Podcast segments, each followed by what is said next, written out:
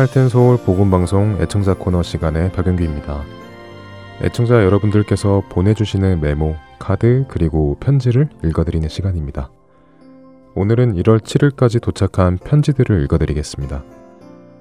먼저 루이지애나 이동순 애청자님께서 안녕하세요 할텐 서울에서 수고하시는 여러분들 지난 3월에 만나뵐 수 있어서 정말 행복했습니다. 다가오는 성탄절과 새해에 복 많이 받으세요.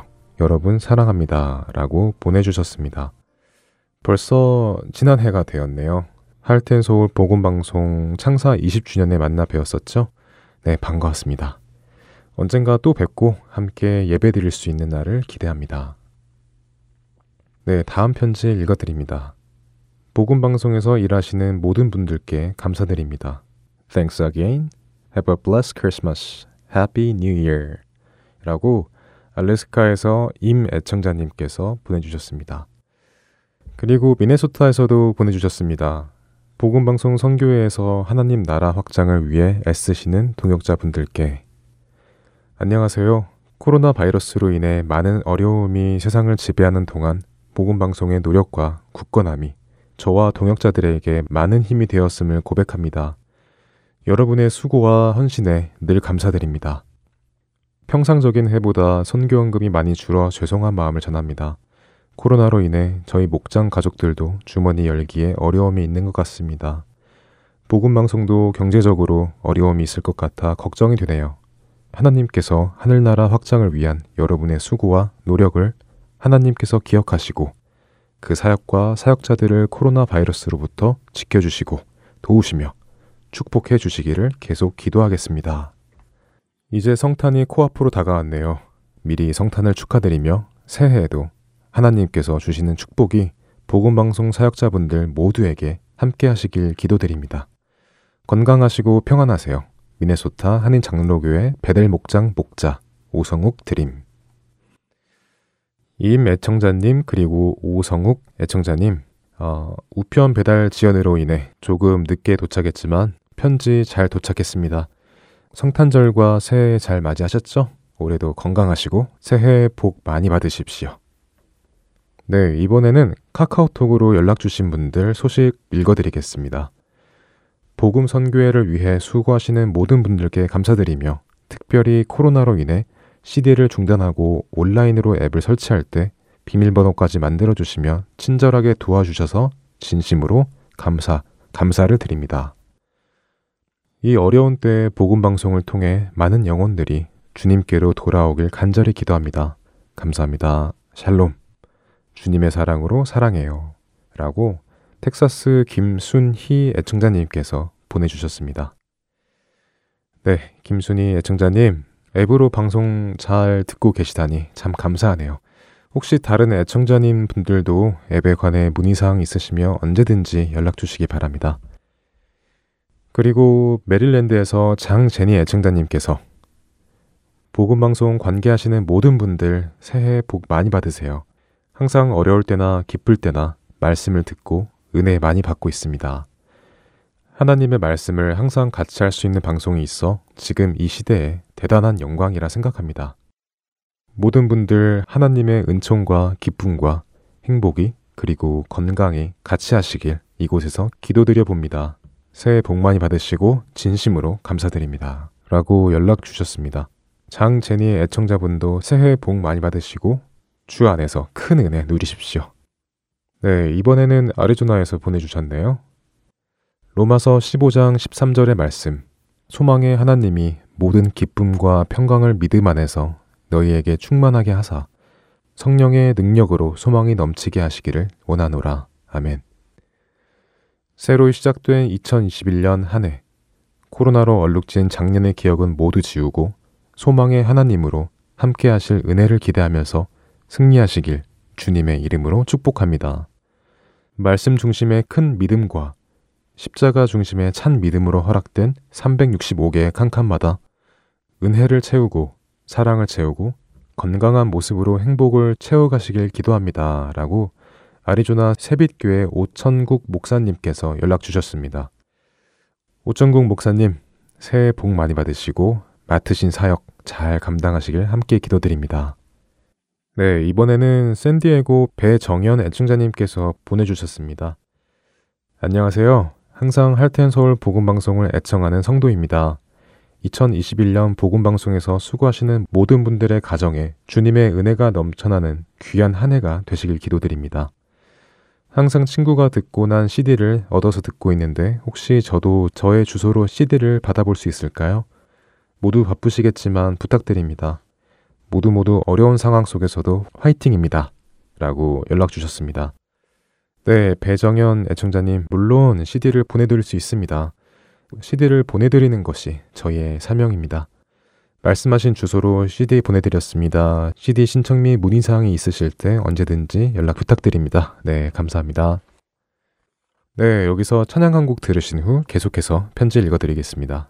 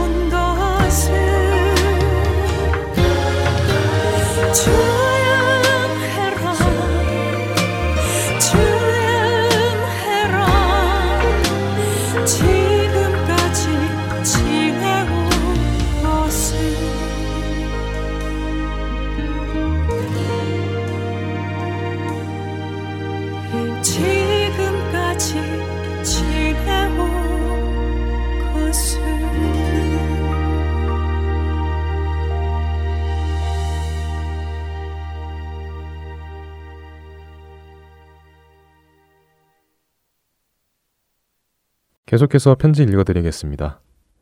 할튼 서울 방송국님께 은혜로운 CD를 정성스럽게 보내주셔서 정말 감사합니다. 계속 부탁드립니다. 라고 메사추세츠에서 정은희 애청자님께서 편지 주셨습니다. 편지 감사합니다. 그리고 텍사스 달라스에서 장원순 애청자님께서 힘든 시기 중에도 복음을 위하여 수고하시는 봉사자들을 축복합니다. 응원합니다. 하나님께서 믿는 자에게 은혜를 주시어서 어려움들을 잘 견딜 수 있게 하시리라 믿습니다. 항상 귀한 은혜의 말씀들을 통하여 듣고 힘이 되게 하시니 감사합니다. 라고 편지 주셨고요. 또 뉴저지 복귀 패트론 애청자님께서 또 한 해가 갑니다. 말도 많고 문제도 많은 어수선한 해를 보냅니다. 하지만 하나님은 여전히 일하시며 우리에게 살아서 역사하심을 자연과 사람들의 관계에서 모든 삶을 통하여 섭리를 보여주십니다. 웬 은혜이며 웬 축복입니까? 죄 많은 우리를 위해 오래 참으시는 하나님. 그 은혜를 생각하면 오직 무릎 꿇고 감사할 뿐입니다. 은혜가 넘치는 한 해였습니다. 복음 선교회에서 수고하시는 모든 분들 주 안에서 더욱 강건하시고 새해에도 최고의 하나님께 최선을 넘는 열심으로 더욱더 주님의 사역에 힘쓰는 저희들이 되기를 기도합니다. 항상 수고하시는 분들께 감사드립니다. 새해 주님의 은혜에 복 많이 받으십시오. 라고 편지 주셨습니다. 정은희 애청자님, 장원순 애청자님, 그리고 복귀 패트론 애청자님, 응원 감사합니다. 새해 복 많이 받으시고 은혜가 가득 넘치는 한 해 되시길 바랍니다. 계속해서 편지 읽어드리겠습니다. 할텐 서울 복음 방송 여러분들께 안녕하세요. 저는 버지니아에 사는 이은숙이라고 합니다. 벌써 인사를 드렸어야 했는데 항상 감사합니다. 여러분들께서 항시 수고를 해주셔서 저희들이 좋은 방송을 들을 수 있으니까요. 올 한 해도 힘든 일들이 많았는데 덕분에 많은 위로가 되었습니다. 감사합니다. 내년에도 주님의 믿음 안에서 모든 일이 잘 되어 가기를 기도하겠습니다. 모든 여러분들께 주님의 은혜와 은총이 가득하시길 감사합니다. 라고 버지니아에서 이은숙 애청자님께서 보내주셨고요. 메릴랜드에서 이신순 애청자님께서 할렐루야! 할텐 서울의 모든 사역자님들의 수고하심에 감사드립니다. 새해에도 하나님의 변함없는 사랑과 더욱 충만한 은혜가 복음 선교회와 모든 사역자님들의 가정에 풍성한 열매와 기쁨이 함께 하시기를 기원합니다. 주님 모신 아름다운 계절에 라고 아름다운 붓글씨로 카드를 또 이렇게 써주셨습니다. 네, 감사합니다. 그리고 같은 주 이미영 애청자님께서도 지난 1년간 어려운 많은 일 가운데서도 한 주도 빠짐없이 복음방송 CD를 보내주심에 감사드립니다. 마트에 CD를 가져다 놓으며 안 믿는 영혼이 한 명이라도 이 CD로 인해 구원받기를 기도하고 있습니다. 복음을 위해 수고하시는 많은 분들께 다시 한번 감사드립니다. 선교 헌금을 보냅니다. 하나님 나라 확장에 쓰이기를 기도드립니다. 라고 편지 주셨습니다. 네, 이윤숙 애청자님, 이신순 애청자님, 그리고 이미영 애청자님, 편지 감사합니다. 하나님 나라 확장을 위해 함께 기도하며 서로 영적 성장하는 귀한 한 해 되시기를 소망합니다. 네, 그리고 이제 마지막 편지 읽어드립니다. 힘들었던 한 해를 마무리하며 돌이켜보니 그래도 받은 은혜가 훨씬 더 많았습니다. 고난이 없었다면 진정한 감사도 없었을 것입니다. 깨우치게 하시며 단련시켜 주시는 아버지 하나님께 무한 감사를 드립니다. 늘 주님 앞에 빚진 자로 살아가지만 오늘보다 내일은 주님 앞에 한 발자국 더 가까이 가 있음을 믿고 믿음의 성장을 하게 해주신 복음방송 모든 관계자분께 감사드립니다. 라고, 라고 라스베가스에서 정영란 애청자님께서 편지 보내주셨습니다. 감사합니다. 네, 정말 돌아보면 받은 은혜가 참 많은 것을 알게 됩니다.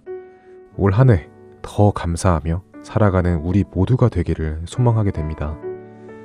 네, 여러분 모두 새해 복 많이 받으시고 찬양 한 곡 들으신 후 주안의 하나 사부 방송으로 이어드립니다. 낮엔 해처럼 밤엔 달처럼 그렇게 살 순 없을까? 욕심도 없이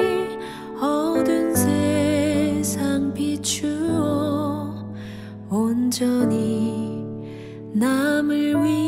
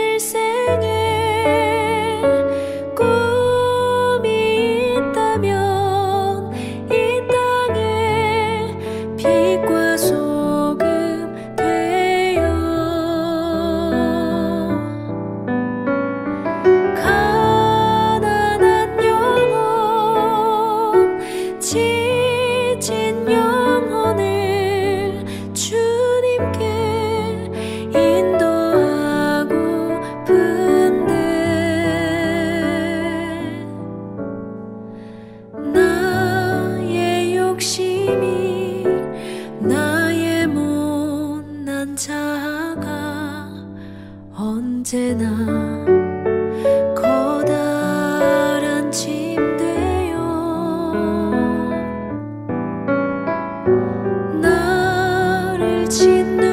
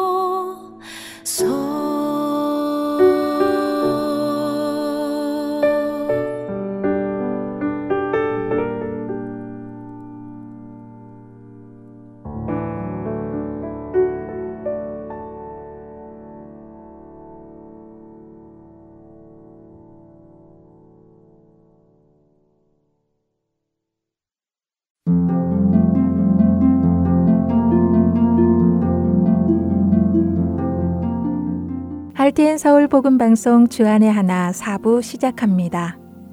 주안의 하나 4부는 함께 성경을 읽고 묵상하는 Let's Read the Bible과 청소년들을 위한 묵상 프로그램 Unlock 여호수아의 인생을 드라마로 만나는 Bible 드라마 그리고 자녀에게 어떻게 성경적인 삶을 가르쳐 주는지 지혜를 얻을 수 있는 Daily Devotional 준비되어 있습니다. 먼저 Let's Read the Bible로 이어집니다.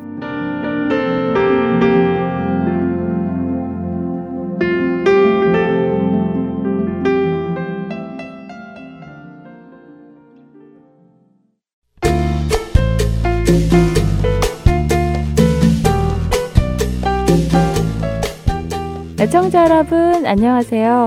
Let's Read the Bible 진행의 한매진입니다. 기도란 무엇일까요?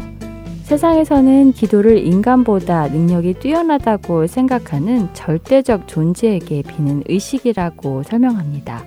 이처럼 세상에서는 기도를 인간보다 능력이 뛰어난 존재에게 무언가를 부탁하는 것으로 이해를 하기 때문에 세상 사람들이 하는 기도는 대부분이 자신의 힘으로 할 수 없는 것을 부탁하는 것으로 이루어져 있습니다. 이것을 해주세요. 저것을 들어주세요. 이것은 이렇게 해주시고 저것은 저렇게 해주세요. 라고 하는 것이 기도라고 생각합니다. 유일하신 하나님의 백성도 이렇게 기도해야 할까요?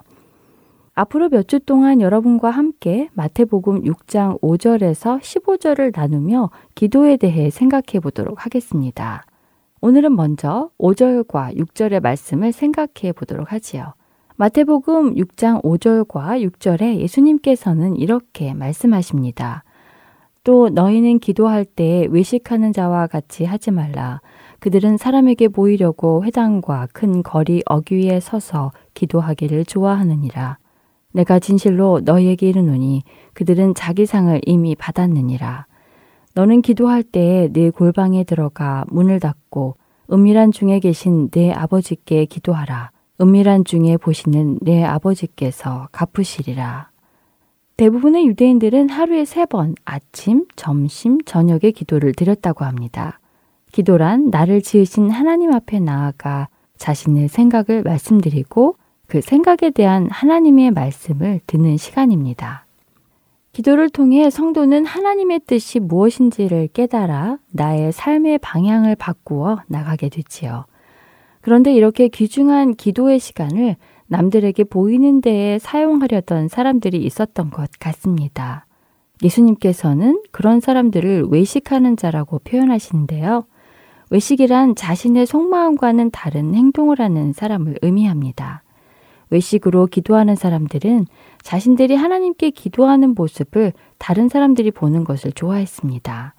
사람들이 자신의 기도하는 모습을 보며, 야, 저 사람 정말 신실한 사람이군. 하나님을 경외하는 훌륭한 사람이야. 라고 칭찬해 주기를 바라고 또 그렇게 칭찬을 받으면 자신이 정말 하나님을 신실하게 경외하는 사람이라고 착각하며 살아가지요. 예수님께서는 이런 모습은 하나님 앞에 올바른 기도의 모습이 아니라고 하십니다. 오히려 아무도 없는 골방에 들어가 은밀하게 하나님께 기도하라고 하십니다. 그러나 이 말씀은 꼭 사람들이 없는 데에서만 기도해야 한다는 말씀은 아닙니다. 또한 하나님께서 골방에서 기도할 때만 응답해 주신다는 말씀도 아닙니다. 예수님의 이 말씀의 의미는 기도란 하나님께만 집중하고 하는 것이기에 다른 어떤 것에도 자신의 마음을 빼앗겨서는 안 된다고 하시는 말씀입니다. 기도는 하나님과 나누는 대화입니다. 다른 사람을 생각하지 마시고 하나님께만 집중하며 기도하는 우리가 되기를 바랍니다. 레츠 더 바이블 오늘은 마태복음 6장 5절부터 15절까지의 말씀을 읽고 마치겠습니다. 또 너희는 기도할 때 외식하는 자와 같이 하지 말라. 그들은 사람에게 보이려고 회당과 큰 거리 어귀에 서서 기도하기를 좋아하느니라. 내가 진실로 너희에게 이르노니 그들은 자기 상을 이미 받았느니라. 너는 기도할 때에 내 골방에 들어가 문을 닫고 은밀한 중에 계신 내 아버지께 기도하라. 은밀한 중에 보시는 내 아버지께서 갚으시리라. 또 기도할 때 이방인과 같이 중언부언하지 말라. 그들은 말을 많이 하여야 들으실 줄 생각하느니라. 그러므로 그들을 본받지 말라. 구하기 전에 너희에게 있어야 할 것을 하나님 너희 아버지께서 아시느니라. 그러므로 너희는 이렇게 기도하라. 하늘에 계신 우리 아버지여 이름이 거룩히 여김을 받으시오며 나라가 임하옵시며 뜻이 하늘에서 이루어진 것 같이 땅에서도 이루어지이다. 오늘 우리에게 일용할 양식을 주시옵고 우리가 우리에게 죄 지은 자를 사하여 준 것 같이 우리 죄를 사하여 주시옵고 우리를 시험에 들게 하지 마시옵고 다만 악에서 구하시옵소서. 나라와 권세와 영광이 아버지께 영원히 있사옵나이다. 아멘. 너희가 사람의 잘못을 용서하면 너희 하늘 아버지께서도 너희 잘못을 용서하시려니와 너희가 사람의 잘못을 용서하지 아니하면 너희 아버지께서도 너희 잘못을 용서하지 아니하시리라. Let's read the Bible. 오늘은 마태복음 6장 5절부터 15절까지의 말씀을 읽었습니다. 안녕히 계세요.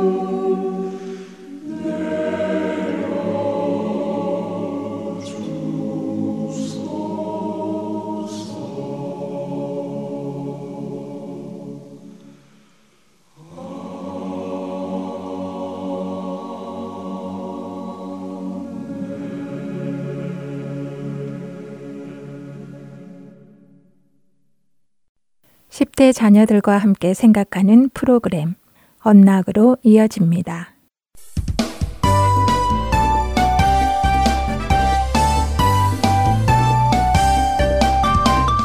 애청자 여러분 안녕하세요. Unlock 진행의 이세진입니다. 오늘 함께 나눌 Unlock 첫 에피소드는 celebration 축하입니다. 먼저 사무엘 하 6장 12절부터 23절을 읽으신 후 이 방송을 들으시면 더 도움이 되실 것입니다. 파티라는 말을 들으면 어떤 생각이 드시나요? 고급스러운 분위기에 파티가 생각나는 분들도 계실 테고 젊은이들이 술에 취해 흥청망청 뛰노는 파티가 생각나는 분도 계실 것입니다. 사실 대부분의 그리스도인들에게 파티라는 말이 그렇게 좋게만 다가오지는 않습니다. 왠지 거룩하지 못한 느낌이 들기 때문일 텐데요. 하지만 파티의 원 의미는 무언가를 기념하거나 침묵을 도모하기 위해 가지는 잔치 혹은 모임입니다. 그리고 놀랍게도 하나님께서는 하나님의 자녀들에게 이런 의미의 파티를 자주 하라고 말씀하셨습니다. 레위기 23장 같은 경우를 얼른 한번 훑어보세요. 하나님께서 얼마나 많이 축하하고 기념하는 파티를 하라고 말씀하셨는지 깜짝 놀라게 되실 것입니다. 예수님께서 이 땅에 오셔서 처음 보여주신 기적이 결혼식 축하 파티에서였다는 것에서도 우리는 하나님께서 파티를 싫어하지 않고 오히려 뜻깊게 생각하신다는 것을 알 수 있지요. 무엇을 기념하며 축하하는 파티는 꼭 필요합니다. 왜냐고요? 이를 통해 우리는 하나님께서 행하신 선하신 일들을 돌아보고 기억하고 감사해야 할 수 있기 때문이죠. 바로 이를 위해서 하나님께서는 우리에게 파티를 하라고 말씀하시는 것입니다. 성경에 나와 있는 많은 절기들은 하나님께서 그분의 자녀들을 구원하신 것을 기억하는 기념일입니다. 이런 기념일들을 통해 이스라엘 백성들은 바쁘게 살던 삶을 잠시 멈추고 자신들을 구원하신 하나님을 기억하고 기념하며 앞으로 일을 기대하게 되죠. 우리 그리스도인들에게도 큰 파티가 기다리고 있습니다. 바로 다시 오실 예수님과 함께할 최고의 축제, 어린 양의 혼인잔치이지요. 요한계시록 19장 6절에서 9절은 또 내가 들으니 허다한 무리의 음성과도 같고 많은 물소리와도 같고 큰 우레소리와도 같은 소리로 이르되 할렐루야 주 우리 하나님 곧 전능하신 이가 통치하시도다. 우리가 즐거워하고 크게 기뻐하며 그에게 영광을 돌리세. 어린 양의 혼인 기약이 이르렀고 그의 아내가 자신을 준비하였으므로 그에게 빛나고 깨끗한 세마포 옷을 입도록 허락하셨으니 이 세마포 옷은 성도들의 옳은 행실이로다 하더라. 천사가 내게 말하기를 기록하라. 어린 양의 혼인 잔치에 청함을 받은 자들은 복이 있도다 하고 또 내게 말하되 이것은 하나님의 참되신 말씀이라 하기로 라고 하십니다.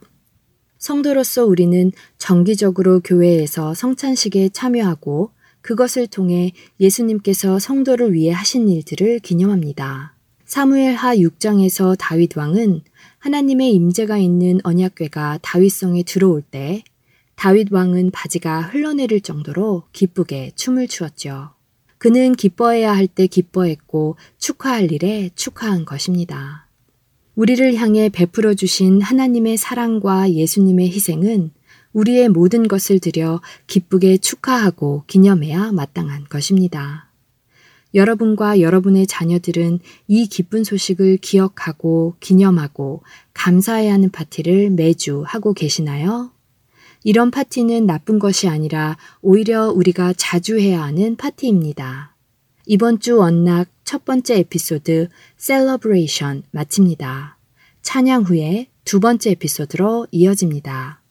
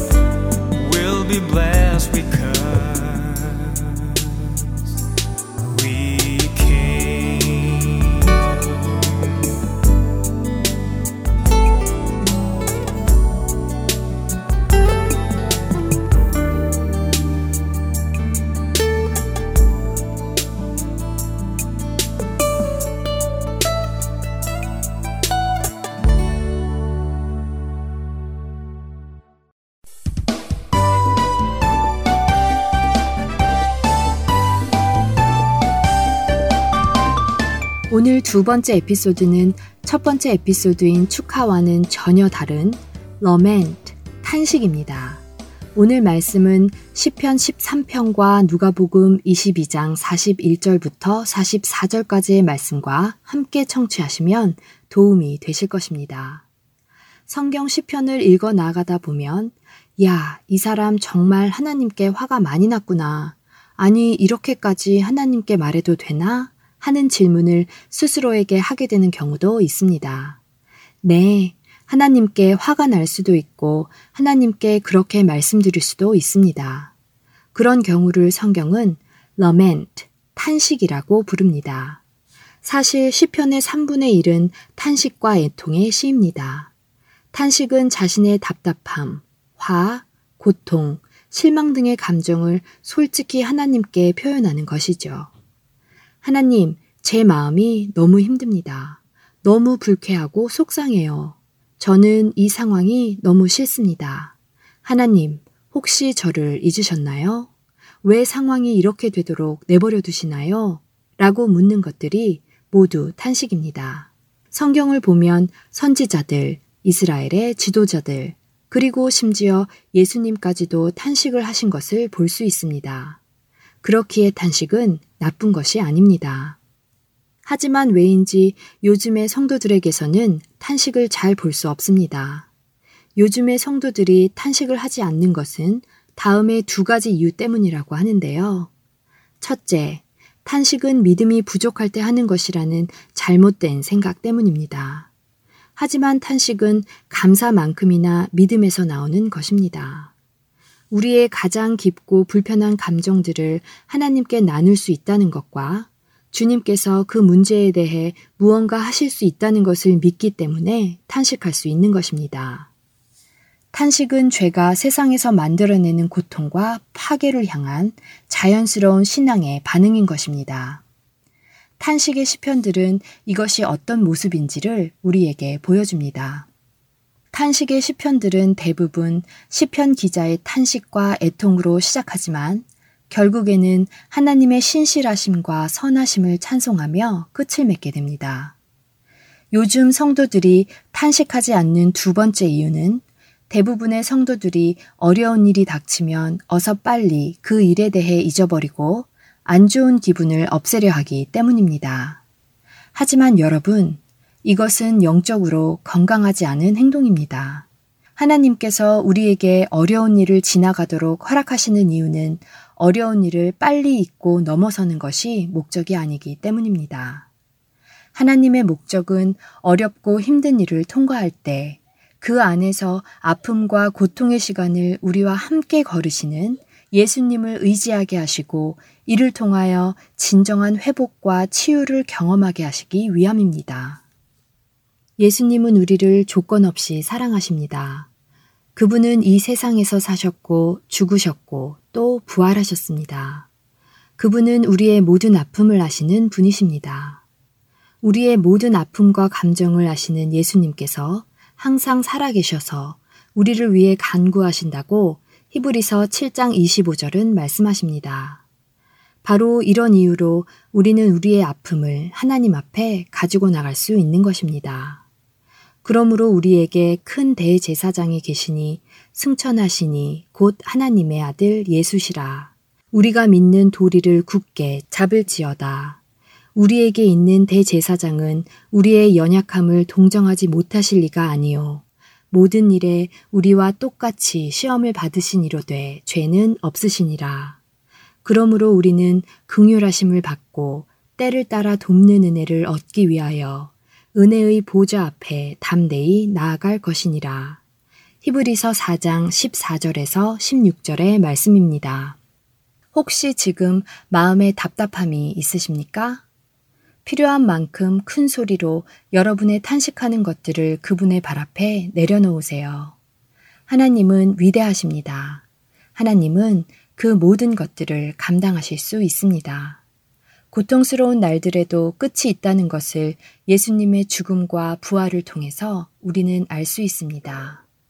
혹시 하나님과의 관계보다 단지 이 아픔을, 이 고통에서 빨리 벗어나고 싶고 모든 것을 내가 해결하고 싶은 습관이 있으신가요? 스스로 하려는 습관을 내려놓고 나의 모든 것을 차근차근 주님께 아뢰는 시간을 갖는 습관이 생기길 원합니다. 오늘 말씀입니다. 두려워하지 말라. 내가 너와 함께함이라. 놀라지 말라. 나는 내 하나님이 됨이라. 내가 너를 굳세게 하리라. 참으로 나의 의로운 오른손으로 너를 붙들리라. 이사야 41장 10절의 말씀입니다. 이번 주 언락 마치겠습니다. 다음 시간에 뵙겠습니다.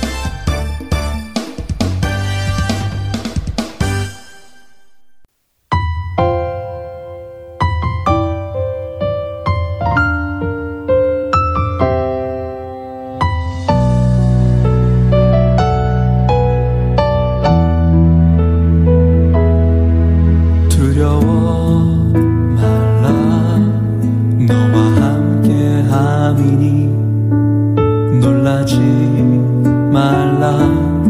나는 내 하나님 됨이니 무서워 말라. 내가 널 도와주리니 너는 마음에 염려치 말라.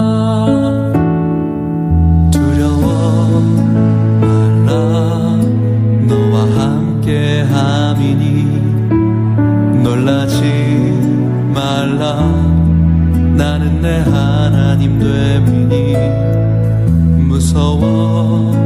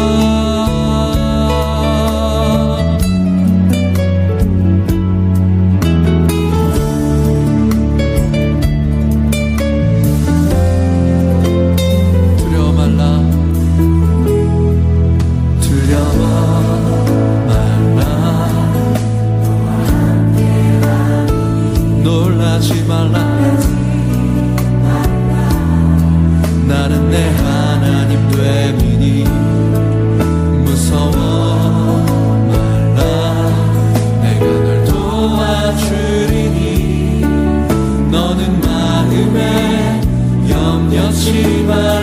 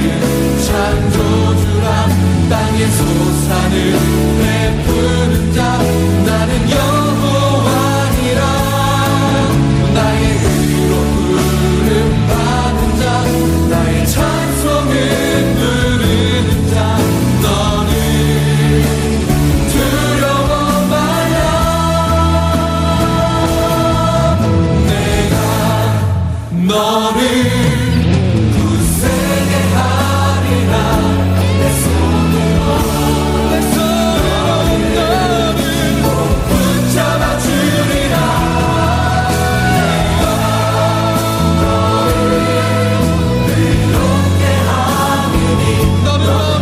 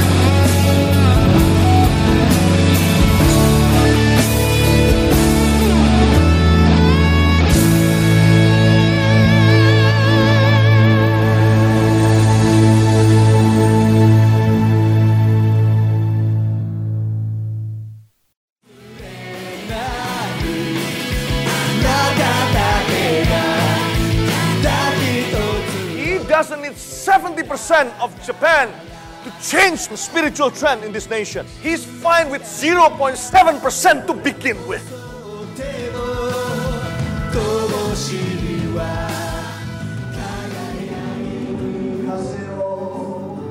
하나님을 향해 부르짖는 일본인들의 간절한 마음이 들리십니까?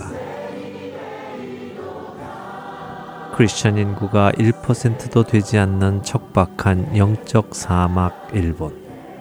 그 사막의 땅에도 복음의 씨앗이 뿌려져야 할 것입니다. 하트앤소울 복음 선교회에서는 이 일을 위하여 일본어 방송 CD를 제작하였습니다. 주위에 있는 일본인들에게 이 CD를 전하고 싶은 분들은 전화번호 602-866-8999로 연락 주시기 바랍니다.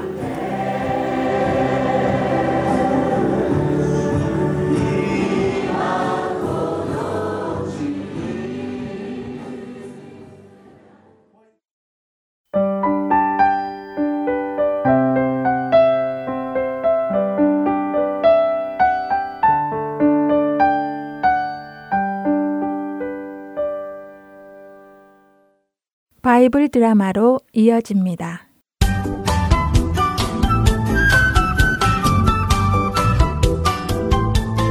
애청자 여러분 안녕하세요. 바이블 드라마 여호수아 편 진행의 박영규입니다. 작은 아이성 전투에서 패한 이스라엘 백성들과 그들의 지도자 여호수아는 하나님 앞에서 슬퍼했습니다. 그런 여호수아에게 하나님께서는 이스라엘 중에 하나님의 말씀에 불순종한 사람이 있었기에 아이성 전투를 패했다고 말씀해 주시지요. 이에 여호수아는 하나님의 말씀을 따라 누가 하나님의 말씀에 불순종했는지를 골라냅니다. 이스라엘 열두 지파 중 유다 지파가 뽑혔고 유다 지파 중 세라의 집안 사람들이 뽑혔지요.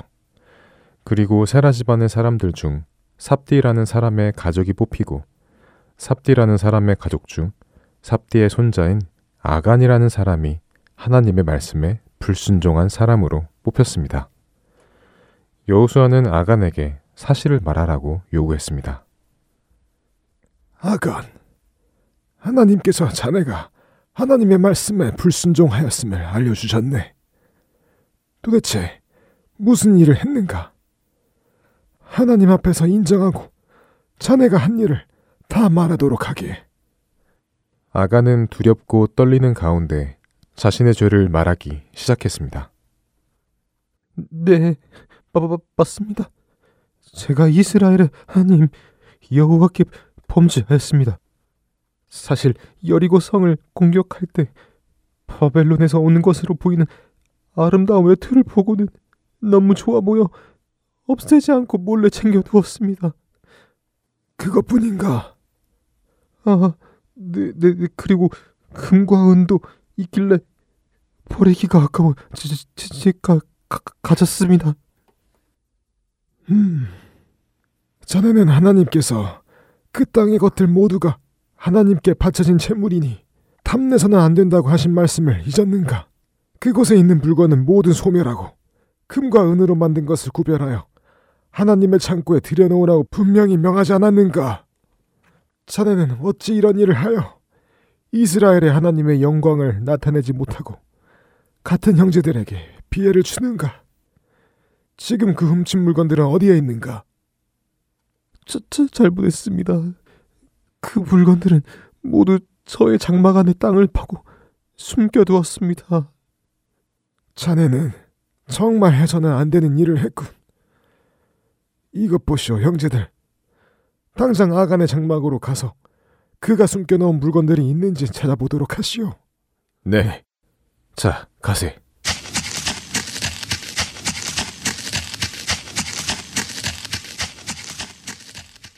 이곳이 아간의 장막이 맞지요? 네, 맞습니다. 어서 들어가서 땅을 파봅시다.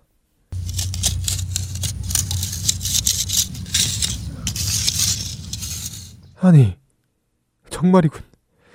이 사람 이거 이렇게 금과 은 또 외투를 땅 속에 숨겨놓다니 정말 실망이군. 실망이야. 에휴. 자 어서 이것들을 가지고 여우수아님께 돌아갑시다.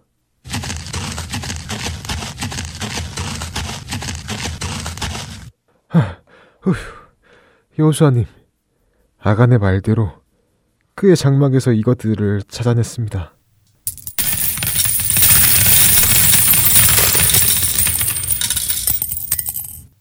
아니, 이런 일이 아간과 그의 온 가족 그리고 그의 모든 소유 그에게 속한 소와 나귀와 양들까지 모두 데리고 오도록 하시오.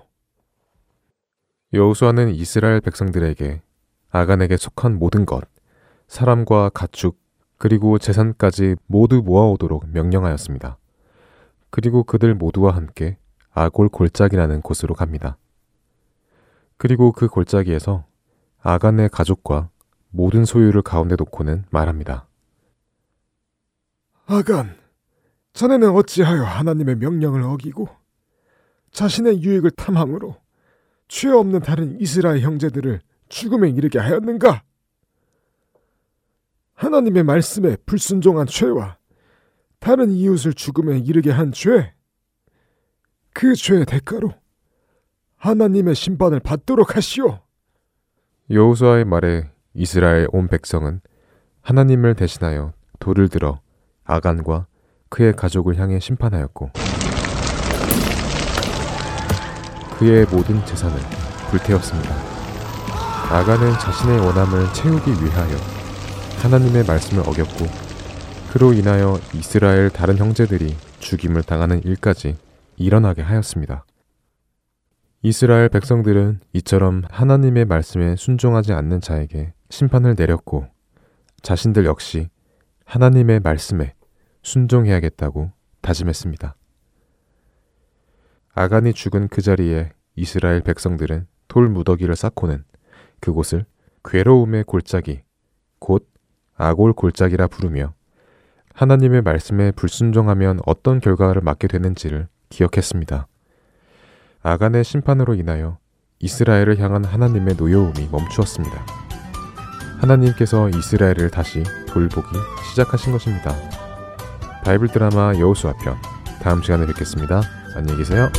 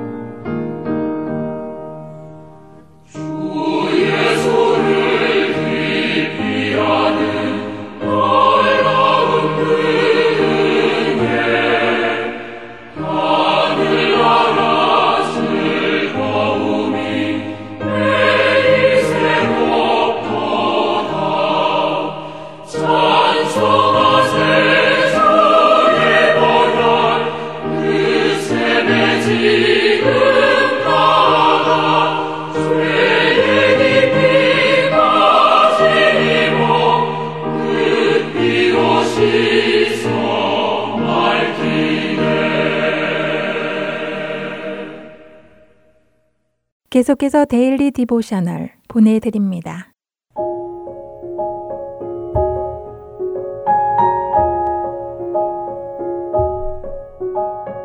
애청자 여러분 안녕하세요. Daily Devotional 진행의 최소영입니다. 우리 자녀들은 우리의 길을 인도하시는 분이 예수님이심을 믿고 모든 일에 예수님을 의지하고 있나요? 혹시 자신의 삶은 자신의 뜻과 힘으로 살아가는 것이라고 생각하지는 않는지요? 오늘은 이것에 대해 나누어 보고 말씀을 묵상하는 시간 되시길 바랍니다. 오늘 데일리 디보셔널의 제목은 Lost in the Corn Maze입니다. 코울은 교회 친구들과 함께 근처에 있는 옥수수밭 미로에 와 있습니다. 모두들 미로에 들어가는 입구에 모였고 엄마는 미로의 지도를 보여주셨지요. 미로에 들어가면 길을 잃기 쉽지만 정중앙에 있는 큰 타워는 어디서든 찾기 쉽기 때문에 길을 잃으면 그 타워에 올라가라고 엄마는 설명해 주셨습니다. 타워에서 보면 지금 어디에 있었는지 그리고 미로를 빠져나가려면 어떤 길로 가야 하는지 알 수 있기 때문이지요. 코울은 걱정 말라고 하며 자신이 제일 먼저 미로를 통과해 나올 것이라고 자신만만하게 말합니다. 그리고는 미로의 입구로 들어가 분주하게 길을 찾기 시작했지요. 하지만 미로 속을 계속 걷다 보니 길이 헷갈리기 시작했습니다. 분명히 이쯤에서 길이 꺾어져야 하는데 길은 막혀 있었지요. 출구도 보이지 않고 어떤 길로 가야 할지 막막했습니다. 그러던 중 코울은 아까 엄마가 중앙에 있는 타워에 대해 말씀하셨던 것이 생각났지요. 엄마의 말씀대로 타워를 쉽게 찾을 수 있었고 코울은 급히 타워 위로 올라갔습니다. 타워 위에서 보니 자신이 어디서 길을 잘못 들었는지 알 수 있었고 출구로 나가는 길도 분명히 찾을 수 있었지요. 타워에서 내려온 코울은 무사히 출구까지 도달하게 되었습니다. 출구를 통해 나오자 몇몇 친구들은 이미 먼저 나와 기다리고 있었지요. 코울은 엄마에게 달려가 자신이 길을 잃었던 것과 엄마의 말씀대로 타워를 찾아 출구로 가는 길을 확인하고 무사히 미로를 빠져나올 수 있었던 것을 말씀드렸습니다. 코울의 말에 엄마는 오늘 미로에서 코울이 경험했던 것은 우리의 삶에서도 적용될 수 있는 것이라고 말씀하셨지요. 삶을 스스로의 힘으로 살아가려고 한다면 결국 길을 잃을 수밖에 없다는 것입니다. 타워 위에서 길이 보였듯이 하나님의 관점에서 바라보아야 길을 찾을 수 있다는 것이지요. 예수님은 예수님을 구주로 믿고 따르는 자들을 바른 길로 인도하신다고 약속해 주셨습니다. 그렇기에 우리가 예수님과 함께하고 예수님의 말씀을 따른다면 절대 길을 잃지 않을 것이라고 엄마는 말씀하셨지요. 코울은 미로에서 있었던 일을 통해 중요한 레슨을 배우게 되었다고 기뻐하며 오늘 이야기는 마칩니다. 자녀들이 길을 잃어 헤매었던 경험이 있는지 함께 이야기해 보시기 바랍니다. 실제 길을 잃은 적은 없어도 인생의 길을 잃은 것 같은 경험을 할 수도 있을 것입니다. 자녀들이 어려움을 겪거나 목적과 길을 잃었을 때 예수님께로 돌이키라고 가르쳐 주세요. 예수님은 모든 것을 통제하시는 분이시며 우리의 관점과 생각을 넘어 일하시는 분이십니다. 자녀들이 모든 일에 예수님을 의지하고 신뢰할 수 있도록 자녀들에게 말씀을 들려주시고 가르쳐 주시기 바랍니다. 오늘 함께 묵상할 말씀은 잠언 3장 6절 너는 범사에 그를 인정하라. 그리하면 네 길을 지도하시리라 입니다. 스스로 지혜롭게 여기지 않고 하나님의 지혜와 지식의 풍성함을 깨달아 누리는 우리 자녀들 되길 소망하며 오늘 Daily Devotional 마칩니다. 안녕히 계세요.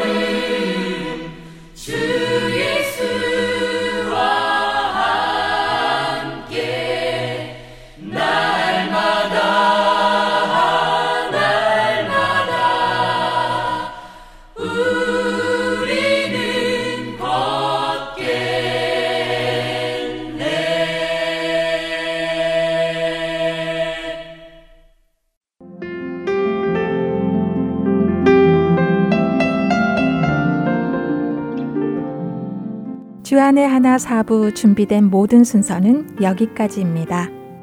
청취해주신 여러분들께 감사드립니다. 다음 주에 다시 찾아뵙겠습니다. 안녕히 계세요.